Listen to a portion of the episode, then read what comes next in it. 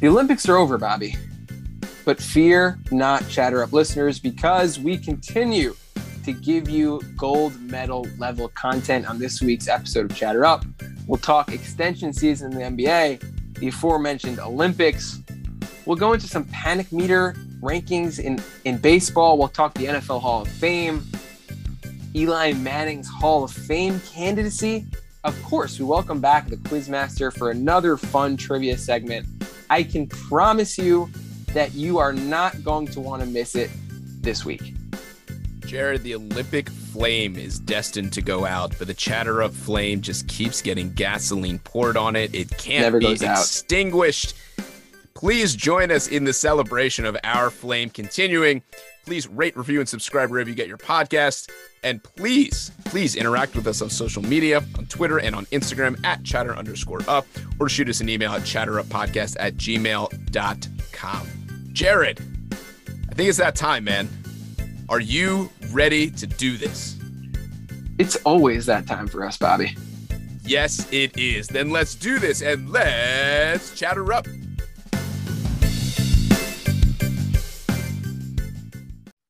Jared, have you made your trip to Vegas for the NBA Summer League?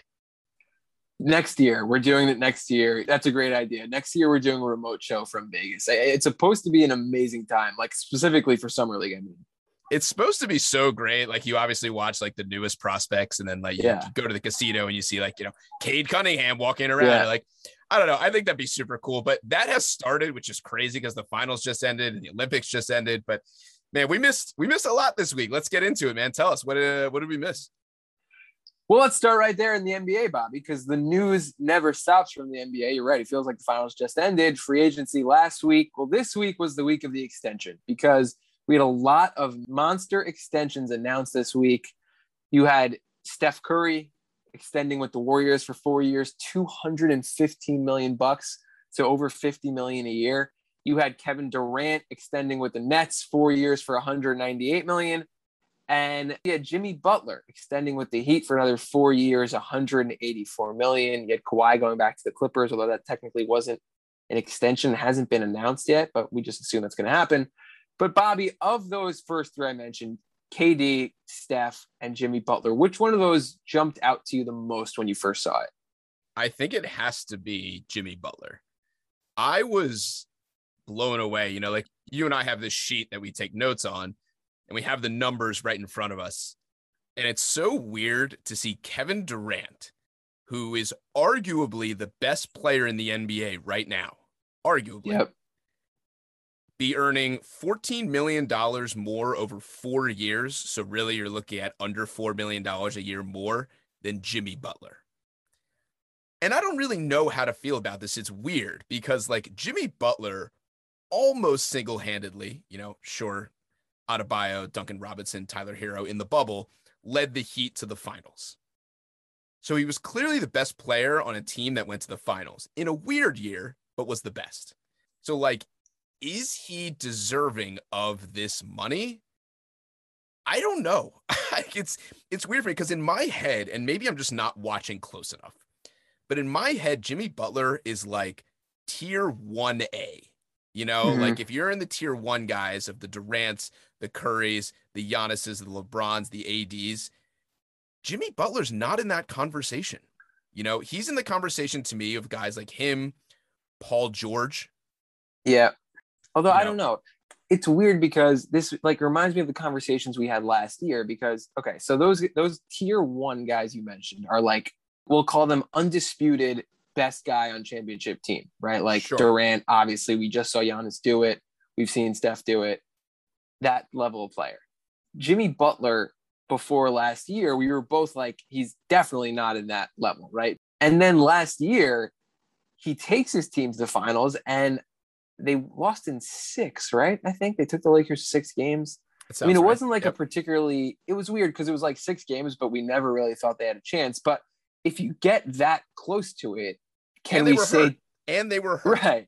So it's like if you get that close to it, can we say definitively that you are you can't be the best player in championship team? I don't think so. The other thing that's weird about this is like the NBA salary cap structure, right? Because like if there's if it's like baseball and there's no salary cap, Durant is getting more than 198 million bucks. Yep. Like he, the number is going to be way more than what Butler makes, right? Part of this is just like this restrictions of the salary cap were like four for 190 because he should honestly be getting more than Steph, right? Like Durant's better than Steph Yeah. at this point. But it's just like Durant, the most he could get was 198. Curry, the most he can get is 215. Butler, I think that's the max that he's eligible right. for based on Yep. like all NBA. So like I agree with you in terms of if we're taking the salary cap out of it, Durant is a top three player in the league at worst. Jimmy Butler, is he top 10? Like I don't think he's top 10. Maybe. He's probably somewhere between 10 and 15. Guess it depends how Maybe much like you value 10 defense. 12. Yeah. But what, kind of what stuck out to me is I think like, and it's not that he doesn't deserve it because Steph's amazing. He's obviously the face of the Warriors. He's done so much for that team. It's just amazing to me that an NBA player now can make 50 million bucks a year. For so long, people were like, if you want to train your kid to be an athlete, train them to be a baseball player, right? Like become a left-handed pitcher. Cause like if you make it to the majors, someone will always give you a contract and like you can make so much money playing baseball. And now it's like 50 now granted to become Steph Curry level player is is almost impossible. But 50 million bucks now for like I remember when like making 20 was a lot for an NBA player, like Yep. 25. Yep. 50 million dollars. Like uh, that is wild. Is there another athlete? I mean, maybe it's eluding me, but is there another athlete in the four major sports that's making 50 a year? I was just thinking. I, I mean, the only other it, it, would be the NBA. There's not a baseball player making. I'm almost positive, right? Gerrit Cole makes like thirty something. Yeah. Trout doesn't. I mean, I don't No. think he makes more than No. Gerrit Cole. But so there's no one making. I don't even think there's anyone making forty. As it's- like that will change, but It's crazy to think about, man. It's super weird. And like Curry, if anybody deserves the money, like Curry's on that list. I think we're in agreement there. The guy changed the game and is still at the top of his game. And also, Yep. we're watching LeBron James do stuff into his late 30s that is totally plausible to think that Steph Curry could do. You know, is he worth $50 million or really what does it come out to? 53, 54? Is he worth $54 million a year? If you win a championship, sure. you know, like, and and they totally could. Would you be shocked if the Warriors won the championship? No, I wouldn't. And the other thing, we're just talking about like winning and like production, but in terms of like how much money he makes for that franchise, like the amount of jerseys that he sells and the number of people that come to the games to watch him and watch Warriors games on TV, like get league pass to watch Steph Curry play is like as much if as much if not more than any other player in the league, right? Like in terms of just entertainment value, who's the most entertaining player to watch? It's a good argument that it's Steph, right? Like just to see him pull up from 40 like it's nothing and shoot threes. So in terms of like the amount of money that he brings in, I'm sure it's he makes way more than 50 million bucks for them as a franchise. If you're a Warriors fan, you're going to see the team, and obviously Clay is probably one of the greatest shooters ever. You know, you, you want to see that team win, but like, yeah, you're going to see Steph Curry, and Yep. you're, you'll go to any game to watch him play. Just, yeah, I'm with you. It's a weird number, and it's a weird one for a 33 year old, but the guy probably deserves it. Let's stay in the hardwood, Jared, but let's go overseas to Tokyo. The closing ceremonies of the Olympics just happened. USA takes home the most golds and the most medals. Notably, both men's and women's basketball take home gold, including the three on three tournament. Pretty cool for USA basketball. Are you impressed, Jared? I'm going to take you to a deep place here, Bobby, because Okay. Okay. you're a close friend. All the listeners are, I consider them to be close friends. I can open up completely with you guys here. Are you a Patriot? so, well, that's the question, honestly. Should I feel bad? Like, take the, uh, okay, the women's basketball team, like, I'm happy for them. I was rooting for the women's basketball team to win. Like, I mean, Oh, rooting no. as much in the sense Oh, but the no. question is the men's basketball team, right? Like, so the, the men's basketball team, as has been the expectation every year, basically since the Dream Team, has been gold medal, right? Like, and if they don't win the gold medal, it's a disaster. If they win the gold medal, we like we don't really care, right? Because it's like they're supposed to win it and they're supposed to dominate to win it. Does it make me a bad person, un-American, to say like that there was a part of me, and I don't know how big this part was, but like bigger than I would normally admit that would be like, you know, it's like a better story. The USA men's team losing, like Slovenia winning the gold medal, like Okay. because it's just it- it's just a much cooler story. Like normally, you root for the underdog, right? Well, if we, if we don't have like a vested interest in a game, if you're just rooting, if you're watching a random NBA game or like whatever random football game, you're like kind of rooting for the underdog because like who cares? Yes, I had a vested interest in this because it's like I'm from the country. They're my yeah, team. You're American. You are Am I- completely am I a bad discounting the person, fact that Bobby? you okay. All right. Uh, just to be clear, and I want to make sure that I'm I'm I'm understanding this correctly. There is a difference between saying it would have been a better story and saying you wish that they had lost. Can you just clear up what you're saying? I guess I'm kind of figuring it out because it's like we root for the story and things like this. When you're not rooting for your own team, you're kind of rooting for the story Okay, in by- sports. By not saying you didn't want them to lose, you are saying that you wanted them to lose. Jared, yeah, you're a bad person. This is ridiculous. This is like, dude, Kendrick Perkins, okay? Kendrick Perkins is a guy who is paid to say his opinion and like talks a lot of garbage. But like that's that's his job. He clearly wanted USA to win, but spoke enough garbage that Draymond Green, after they won gold, says, Kendrick Perkins, you talk a lot of expletive, be American. And that's for a guy who was rooting for the team. yeah. Jared, no, this is not one of those times. If it's like, but a- just like, do you actually care, Bobby, that they won the gold medal? Like, did it? I'm saying there are certain events, right? Like that you could actually take pride in, even though you don't necessarily care about. Like, let's just say like discus. We neither of us watch discus. Sure. We like don't care at all about it. You obviously, if you turned it on, you'd be rooting for the American who's in it, if there was one. And like, there's a certain level of pride you could take, not because you don't know enough about the sport. Like, I don't know, is this guy supposed to win or not? I don't know. I feel like you would take more pride watching an American win that than you would basketball, where it's like obvious we have by far, by far the best team in the world. The expectation is we're going to win every game by like Yep.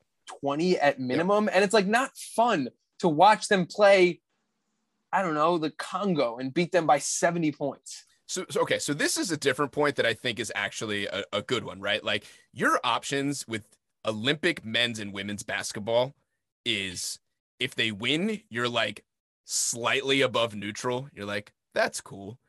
And if they lose, it's a catastrophe. Yeah.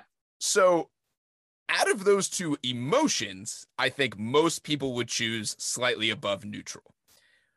But we also live in a world where like reality television is beloved, right? Yep. And the reason it's beloved is because this manufactured drama. People love drama. So here's what I'll say. I think if you were rooting against America, yeah, I think that makes you a bad person. Nothing on the country, but like you root for your athletes to win. That's what you root for.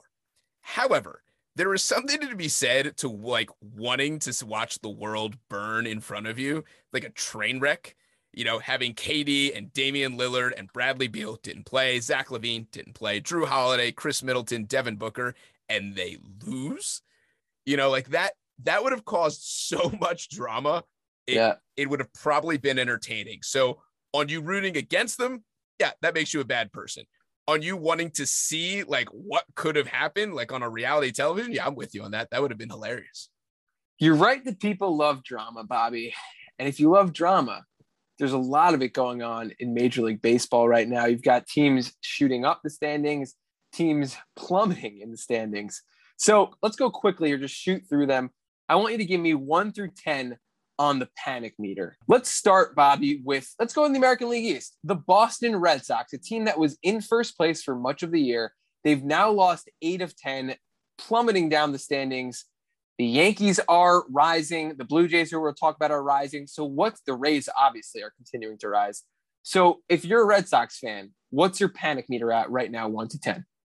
Honestly, a four. If if I'm a Red Sox fan, That's it, really. I'm not that concerned. Like if you're a great team, you're going to go through a period of your season where it's it's rough, you know. Unfortunately for the Mets back in the day, right? They that happened for them in September. That you can't recover from that. There's 50 games left to play. The Red Sox are fine. They are shockingly, to everyone's surprise, they're a good team. And they are playing really well, or were playing really well. Yes, they're two and eight in their last 10. The Yankees are eight and two. Huge momentum swing. But they And can't Tampa's also eight and two, agree and Toronto. but like they they can't continue to play this poorly. And I think they'll secure a wild card spot by the end of the season.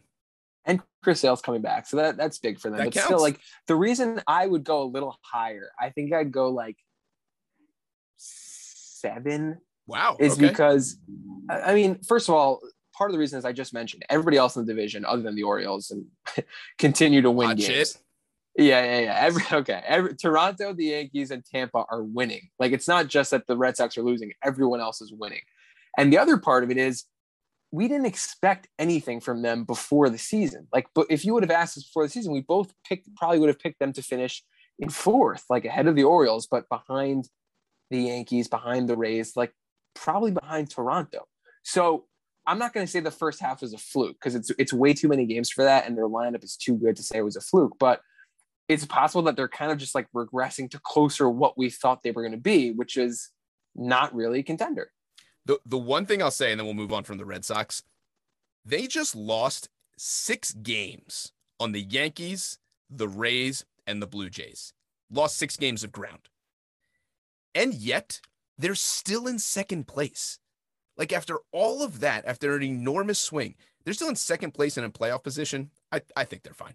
Let's talk about the Blue Jays then, Bobby. So they are going in the opposite direction of the Red Sox. They've won eight out of 10, and yet they are in fourth place, a game and a half behind the Yankees for third, two and a half behind the Red Sox for second, and seven behind Tampa for first. So if you're a, a, a Jays fan, obviously you're feeling good about your team, but it's like we just ran off eight out of 10. We've been playing pretty good baseball all year, and yet we're in fourth place in our division. So, like, what's your panic meter at for the Blue Jays in terms of do we have a shot to actually come out of this division, not necessarily win the division, but make our way through the division and win a wild card spot, even?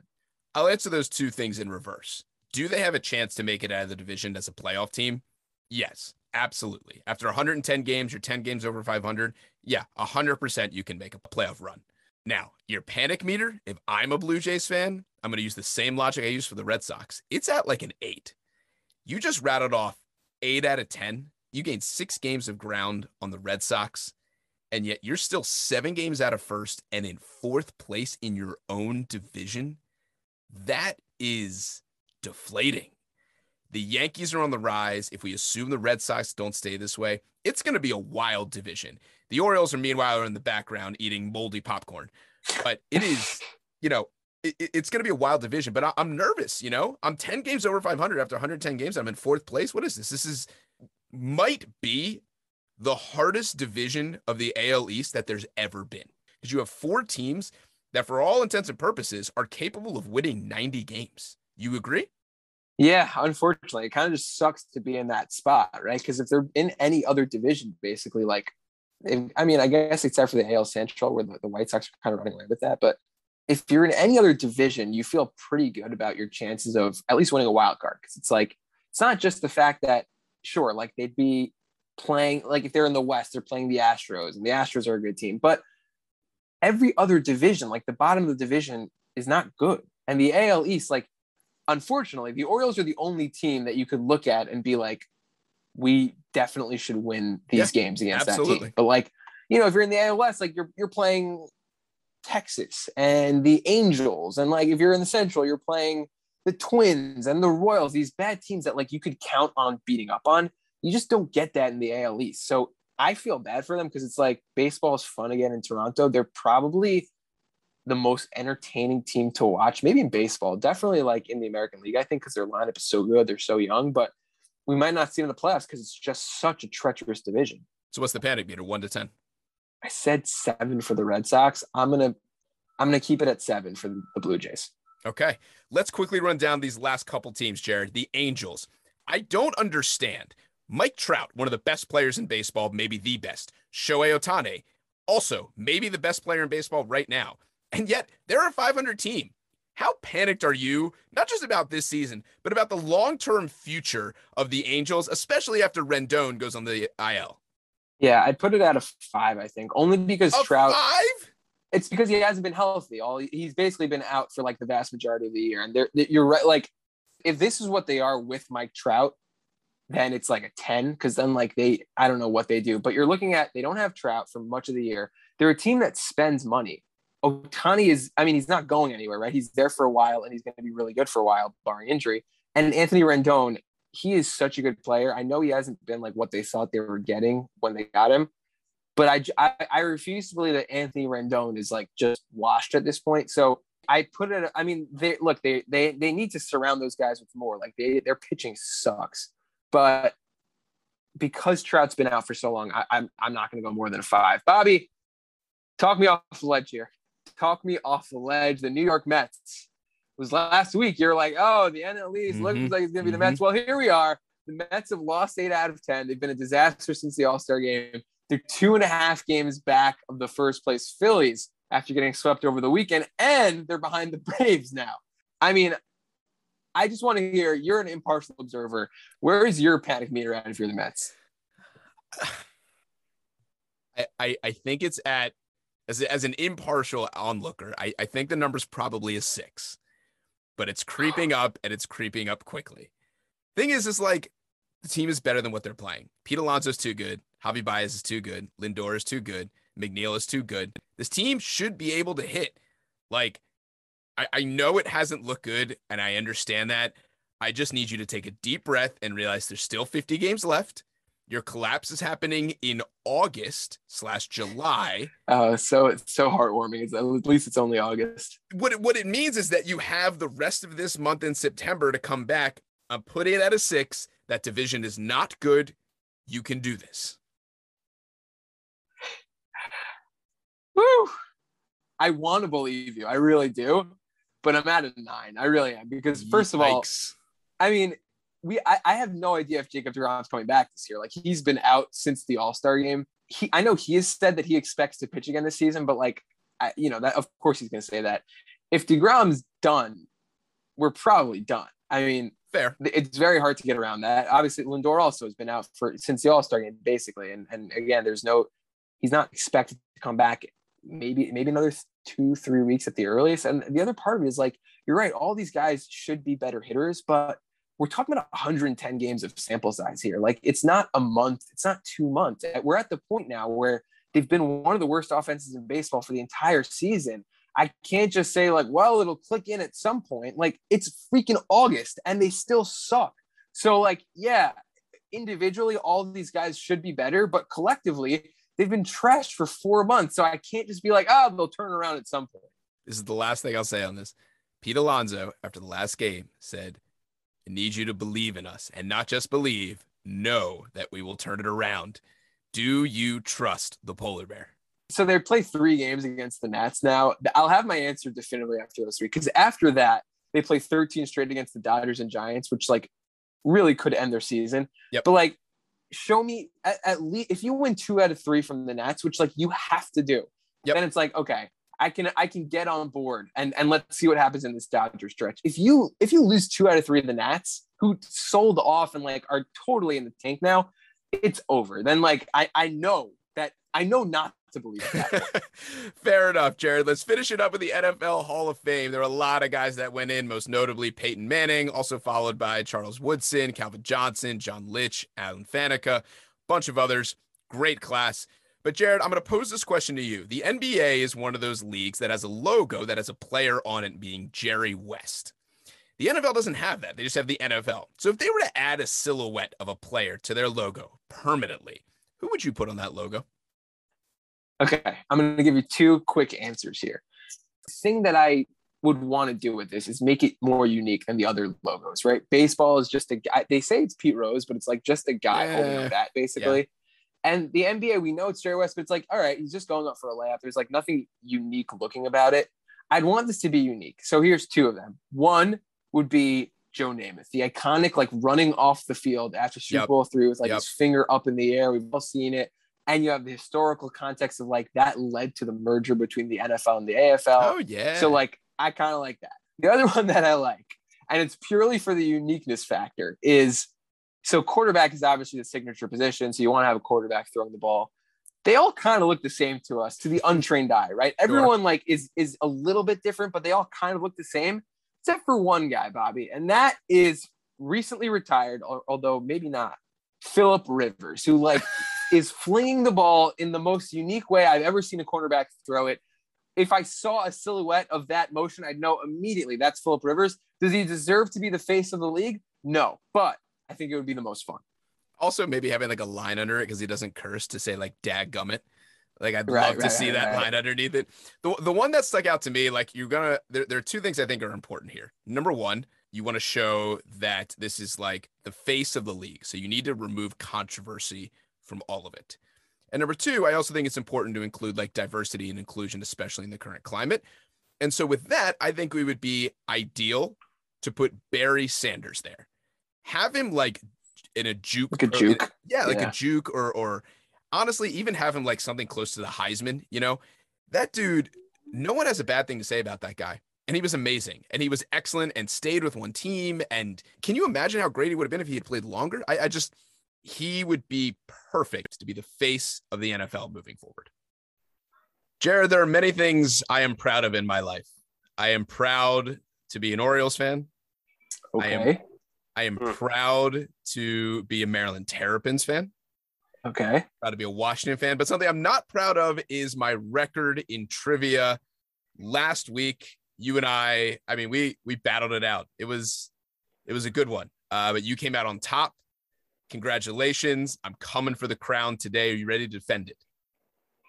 I'm always ready to defend it. I mean, I, I don't want to, you know, I can't I can't get lazy here. Like, yes, we say this every week, but at the end of the day, it's a terrible feeling when I get it taken away from me. So I'm always ready to defend it. The best champion is a fighting champion, as they Yep. say. And with that in mind, we bring in the man, the myth, the legend, the quizmaster, Jeremy Tuck. How you doing, man? Ah, man, I'm feeling great. Wasn't it two weeks ago? I don't remember. You know, it's it's good. Uh, All the like- losses just blend together for It's, Bobby. it's rough for me, man. It's it's a tough one. I mean, I, if I remember correctly, last time was down to the wire. yeah. Yep, yep. It really was. Um, this time it's gonna be wide open. We're gonna play. Um, we're gonna play. That's too much. That's too much. Okay, I'm ready. I'm ready to, to take the crown. So the four major sports are at your fingertips, and you guys get to pick and wager, as we did last time. Okay. Uh, Jared is the defending champ. You get to pick or receive. I'll defer to Bobby. All right, so I'll Bobby. kick. All right. I'll. Oh yeah. I'll receive. I'll receive. All right, so Bobby, what's your first stat?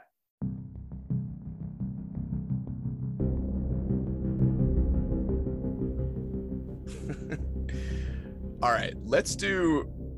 Let's do greatest rushing yards in a season for Ahman Green. Ahman Green. Okay, that is a very random player. it is. So you want the highest amount of rushing yards he ever had in a season? Correct. All right, that will be 2003 for the Green Bay Packers. Okay. Okay. How many rushing yards did he have, Bobby?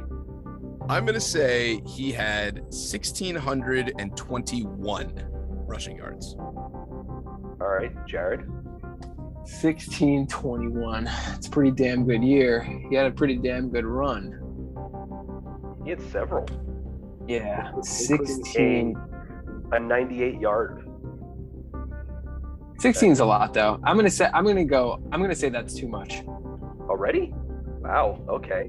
You weren't even close. It was 1,883 yards. Wow. Wow. And so in this game where it's first to three points wins, first to three strikes loses, Bobby takes the first point. Uh, okay, so Bobby a point. Jared, actually, no, that's Jared a strike, not Bobby a point. Yeah. Yeah. Yeah. Jared a strike, and Jared gets to pick the next stat. Okay. I'm gonna stick with the football theme. We're getting into that mindset here. Season's coming. Doing a lot of fantasy research already. Calvin Johnson just got into the Hall of Fame. Let, let's do Calvin Johnson career receiving yards. Career receiving yards. Okay, Wow. this is okay. I'm Good gonna luck. start the bidding at Before you say anything, are we allowed to know how many seasons he played for? Uh, he played in one, two, three, four, five, six, seven, eight, nine seasons. I was gonna guess nine. Okay. I thought so All right. also. Yeah. Okay. So I'll start the bidding at fifteen thousand yards. All right, Bobby. 15,000 yards. Wow, that's averaging over 1,500 yards a season. All right, let's go 1552. 15,052. That's correct. Fif- yes, yes. Okay. 15,052. He's pulling that number out of who knows where, but that's Yeah. fine. So that's almost 1,700 yards this season. Yeah, and he did have, I'm pretty sure he had a, I think he had one 2,000 yard season. Okay, I'll, I'll, I'll up it a little bit. 15,065. oh man. You're not upping the ante all that much. There's there's I just Well, he- we're talking, I mean, it can't be like, I mean, I think we're both in the same frame of Yeah, mind that it's yeah. like, we're probably somewhere around it if we're close at all. all right. I I think that's too much. You were way off on the first guess. It was 11,619. All Wow, right. that's it. all right. Yeah, uh, he didn't have a 2,000 yard season. He had one that was 1,964. That's his. That was, he topped out at that. He only had two seasons where he topped 1,500. All right. Anyway, so that's a point to Bobby and a strike to Jared. So that's two not going well. good for Bobby, uh, and Bobby gets the board. All right. How about how about we stay with the Detroit Lions? Huh? That's a risky maneuver. How about we do highest total passing yards in a season for Jon Kitna? Johnny Kitna. Wait, hold on a second. 'cause He had others. He played for other teams. He played for the Seahawks, Bengals, Yeah, He did. Yep. Cowboys. Are we talking about Total For in his his- career. In his, in his career. career any team, not just the Lions? Correct. Which is actually kind of funny because his career high is with the Lions. There it is. All There right. is. Um, okay. I'm gonna start it with 3,000 yards. Good place to start. 3,000. Um, I'll go 3,300. The Lions were down a lot all the time. Yep. And so he probably just racked up a season where he was just slinging it. I'll say 3,500, I'll go 36. 37. That's too much. It's not enough. 4,208. Wow, wow, Jon he threw Kitna. for 4,000 yards. I didn't think he ever got to 4,000. He did it Yeah. twice in a row for the uh, for the Lions. In Wow. 2006, for the 3 and 13 Detroit Lions, he threw 4,200 yards. That's awesome. Strike, Damn, strike two to Jared. this is getting not competitive right now. This is great. Jared, save yourself. Yeah. Leave football. This isn't going Yeah. well for you. Yeah, you're right. You're right. I need I need to go to a different domain here. Okay. I want most single season goals scored by Teemu Selanne. Oh, I know this off the top of my head. You know the exact number? Oh yeah, I can tell you the exact number off the top of my head. Single season goal total? Yeah.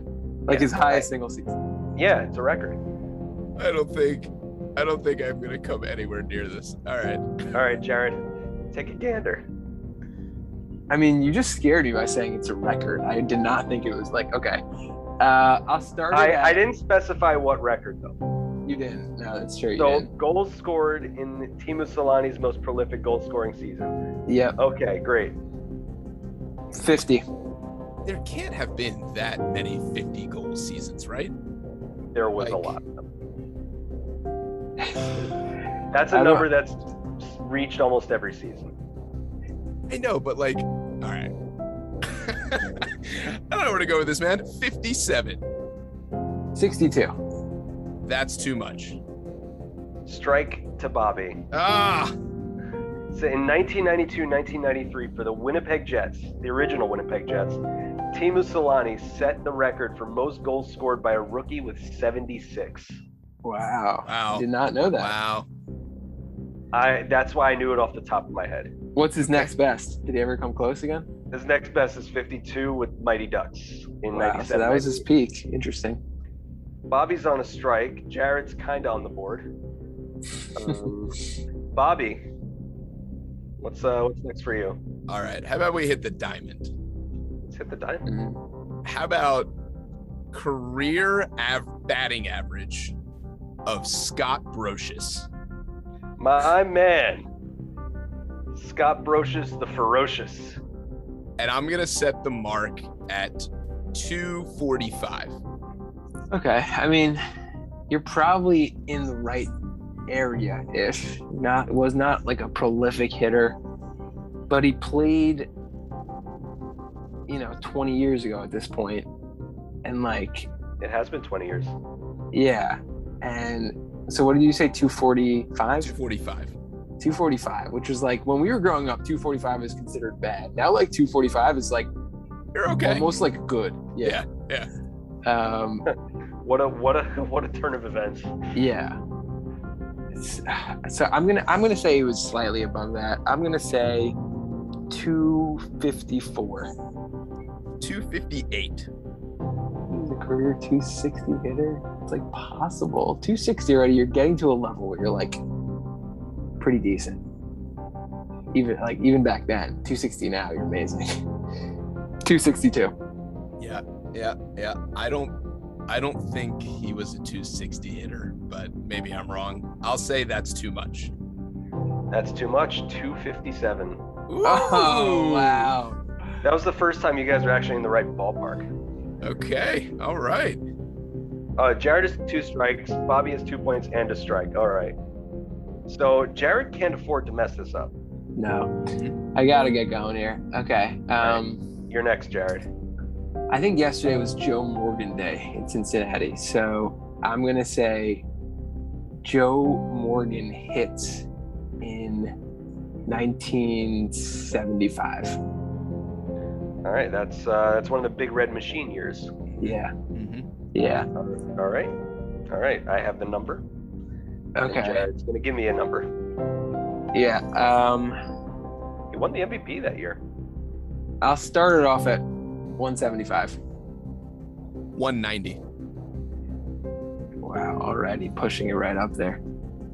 Uh, that was both a drastic raise and a quick one. What's uh? What was Ichiro's record again? 262, I think. Mhm. Right. Okay. Mhm. So we've got we've got some breathing room until we get there.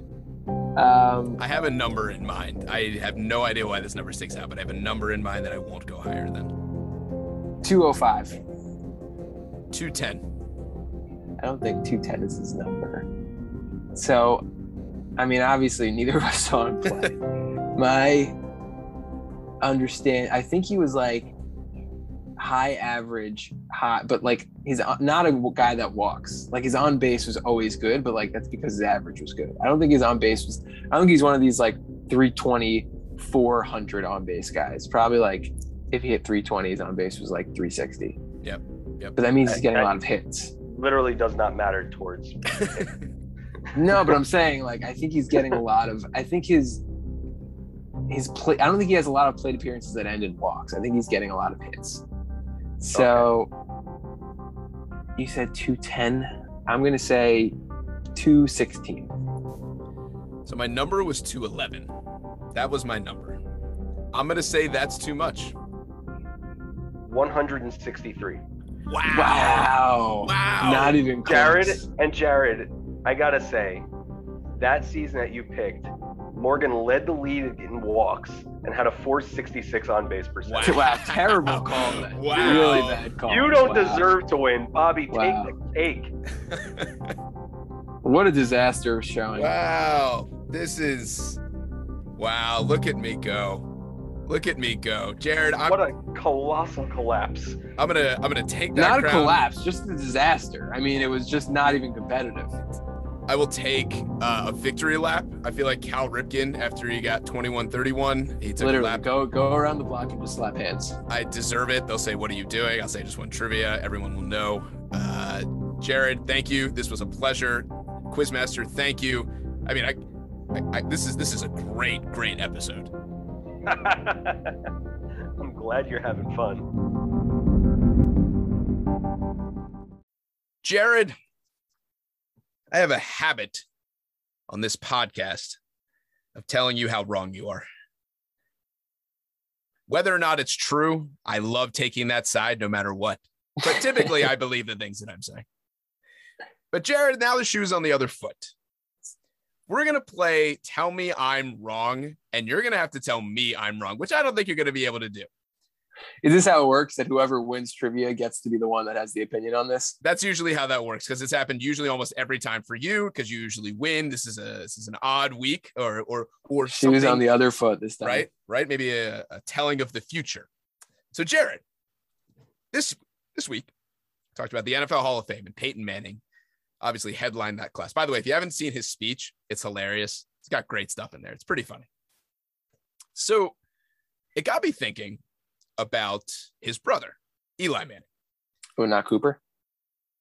Uh yeah, no, we're not we're not there yet. Uh there's still time, but let's let's let's stick with Eli for the moment. Two-time Super Bowl champion, two-time Super Bowl MVP, one of the quarterbacks ever. Uh you know, I don't I don't know what to put there. But I'm going to say this, Jared. Tell me I'm wrong that Eli Manning should be in the NFL Hall of Fame. Now, before you give your piece, here's what I'm going to add. A couple of years ago, 538. You familiar with 538? Heard of it? Big statistics company website. Uh, Nate Silver. They do a lot of good work. They went to putting together a formula to test out who is the most clutch performer in NFL history. And the first time they ran the numbers, it was so not close. It was Eli Manning and then a lot, a whole huge gap, and then Joe Montana. They redid the numbers, redid the criteria, and still Eli Manning won. Joe Montana was a little bit closer, but Eli Manning objectively is the most clutch player in NFL history by these rankings. Obviously, you could change the criteria. I think between that, the fact that he's a two time Super Bowl champ, a two time Super Bowl MVP, and not just that, he also beat the Patriots when they were undefeated. I think this guy deserves to be in the Hall of Fame. Tell me I'm wrong. This is an age old question, Bobby, that will be debated for years, even after, if he gets in, even after it happens, you'll still have debates. Does he deserve, deserve to be get in or not? So there's a lot of ways to take it, but I want to start like this.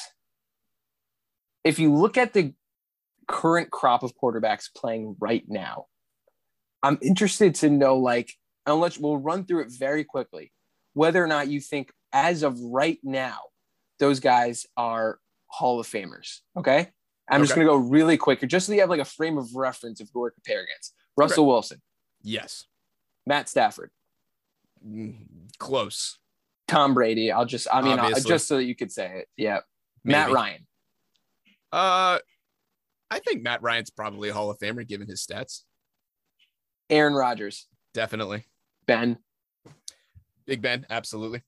I mean, that's probably it. I, I mean, I'm not gonna I mean, look. You could say Mahomes is, but like that's kind of a different conversation that, that we're having. So, like, you're talking about Roethlisberger, Brady. I think you said yes to Russell Wilson unequivocally, and then you had like maybe Matt Ryan, maybe Matt Stafford. That sounds right. So, like, and Rodgers. I don't know if I said Rodgers, but Mhm. so Eli obviously wouldn't fall into that, that like no doubter category of Brady, Rodgers. I think Roth. I mean, I think Roethlisberger is no doubter. And I guess you maybe could take issue with that, but if, if you're gonna have No, Eli in, it's more agree. it's more in that second category of like Russell Wilson, Stafford, Matt Ryan. Not in, not necessarily in their accomplishments, just like when you're thinking about it, you're like, I'm not Yep. sure. Yep. And the reason I think is because like Eli, and, I, and I'll get to the Super Bowls because you obviously can't take those away, but Hall of Fame is for like the elite of the elite, right? Although we we've had this discussion before with baseball, it's like is the Hall of Fame meant to be a museum or like a recognition of the greatest? And that plays a lot into this question right now. So if we're saying it's just like a recognition of like the elite, how many seasons in his career do you think Eli was like thought of as top five quarterback in the league? Because that's what we're saying is like probably the benchmark for like if you're a Hall of Famer, you can I think you consistently have to be in like top five, maybe top seven. Like top ten is not good enough. But like fair. It's a fair point. Out of if, that's the the benchmark, I I don't know. I'm not convinced he was ever top five in the league. You know, He probably had like I mean I, he, I'm I'm going to be like generous and say like he probably had I don't know one or two maybe three, but like the vast majority of, of his career was not top five. For sure. I agree.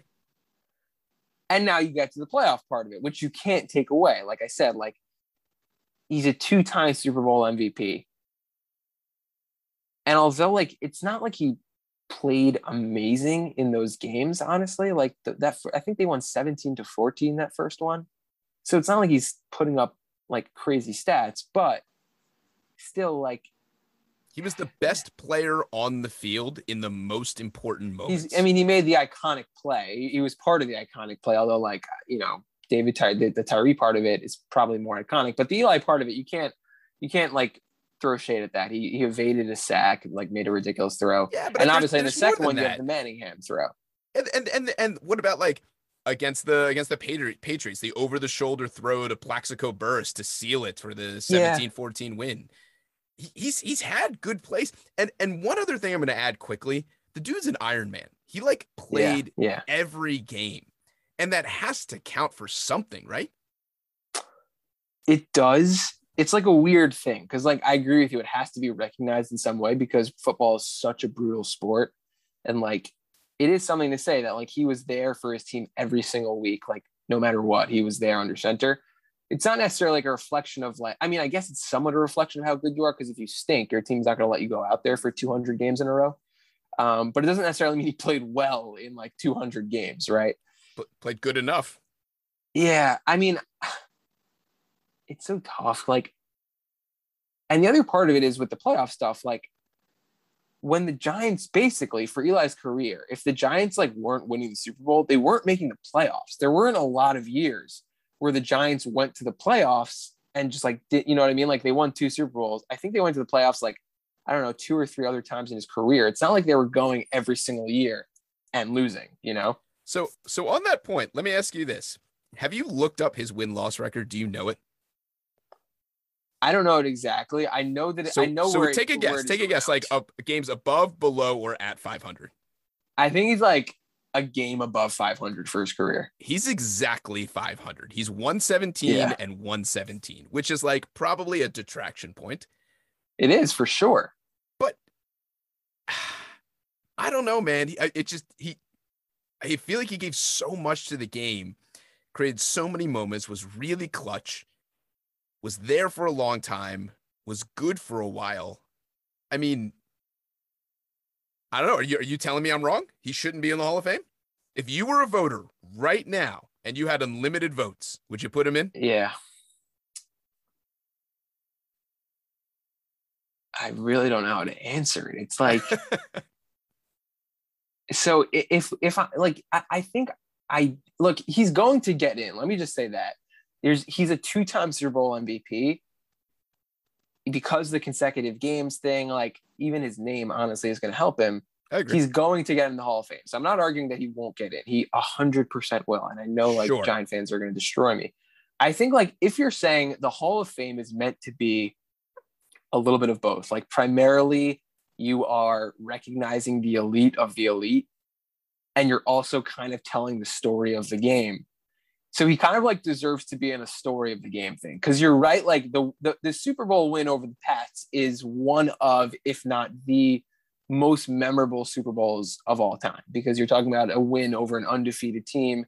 You have an iconic play with, you know, the Tyree catch that we talked about.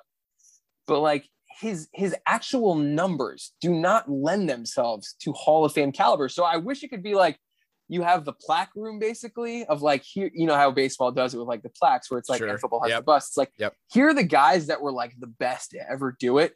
And then like there's a separate wing of like here's like some things you should know about the NFL. And it's like this guy Eli Manning had like one of the most unique careers of all time, and that like he was insanely clutch. Like and and Giant fans will tell you like they no if no matter what how Eli was playing in a given game, if the Giants were like cl- close in the fourth quarter, like they felt good about their chances to win because Eli was clutch. I can't take that away from him. But like looking at the body of work, he's just not. He, he he's not nowhere near what Aaron Rodgers is, and like you want to go a, a level below because like you could say Rodgers is one of the best of all time. Like just in terms of production, Roethlisberger is so far ahead of him. I, like there were so many years where I think you would say Roethlisberger was one of the five best quarterbacks in the league. Eli, like it's a, it's a handful of years at most. I feel like I'm I'm watching a political debate where a politician is taking both sides. Yeah, you're I right. need- okay. I need you to say it. I need you to say that you would not vote him in the Hall of Fame. I would not vote him for the Hall of Fame. Oh I'm gonna get destroyed God. for it. It's just the body of work. Look at you just said it. Freaking 500 for his career. I understand football is a team sport, but we say it over and over and over. The quarterback has the most control over it, right? Like if, if Eli was an offensive lineman, it wouldn't be like, oh well, his team was 500 when he played, like, but he is an offensive lineman. He can't control how good the quarterback is, how good everything else is. The quarterback dictates, for the most part, how good the team's going to be, and he's freaking 500 for his career. It's so hard to get past that. So I'm wrong. You're wrong. Oh my God. Listen, all right. I mean, I, I, I, I he- truth. I just want to say though, there it's added weight for you to be saying it because you you're a Washington football team. yeah, fan. So I you, watched him. you saw him two times a year every year for whatever it was, like 15 years. So there is some added weight for you to say like he deserves to be in the Hall of Fame.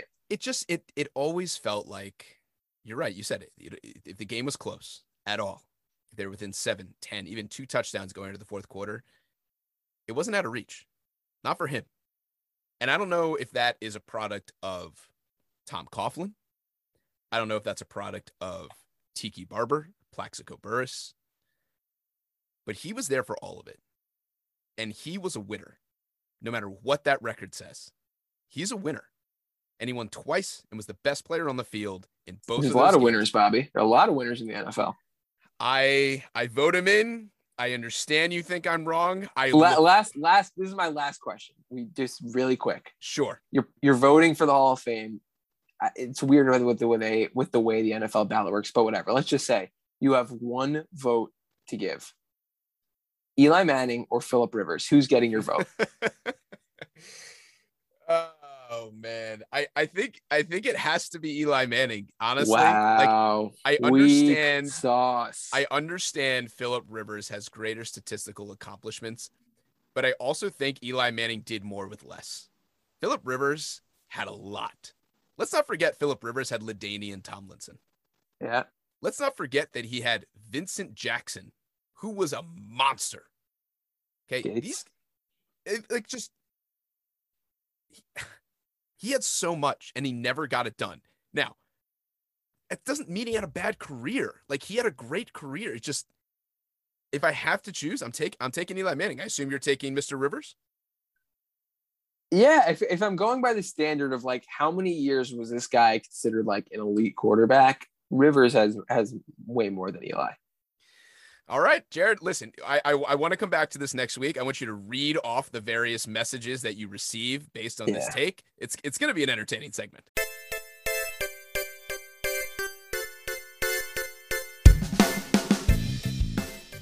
Jared, I am the trivia champion.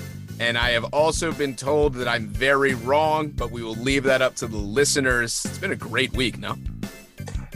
It has. It's always a great week, but this was a lot of fun. We ca- uh, full disclosure, we came into this episode being like, "What the hell are we going to do for this week?" And I really enjoyed it. It was a blast. I had a great time. Please come back next week. It's going to be amazing. More fun, games, love, jokes. It's come on. You, you get it at this point. You know what to expect. It's the top. Come back. Thanks to the Quizmaster for coming on this week, putting together our quiz. Thank you to you if you've subscribed, rated, and reviewed. If not, what the hell, man or woman, whatever. And thanks for coming back and listening every single week. And thank you, Giant fans, for accepting your truth. I want to hear from you. I know that that last segment will get your blood boiling, but there's a reason for it. It's because deep down, you know it's true. Eli Manning's your guy. You love him, but you know it's not Hall of Fame level. That's okay. Great career, but I want to hear from you. Tell us why you think Bobby's right, why you think I'm wrong. We would love to hear from all of your opinions. Personal shout out from me to the person who gives Jared the most vicious take. That's what I'm looking for. Okay. I will shout you out with your comment on the podcast next week. Jared, it's been fun. It's going to be fun next week, man. I'll see you next week when we'll see you next week with the next Chatter Up.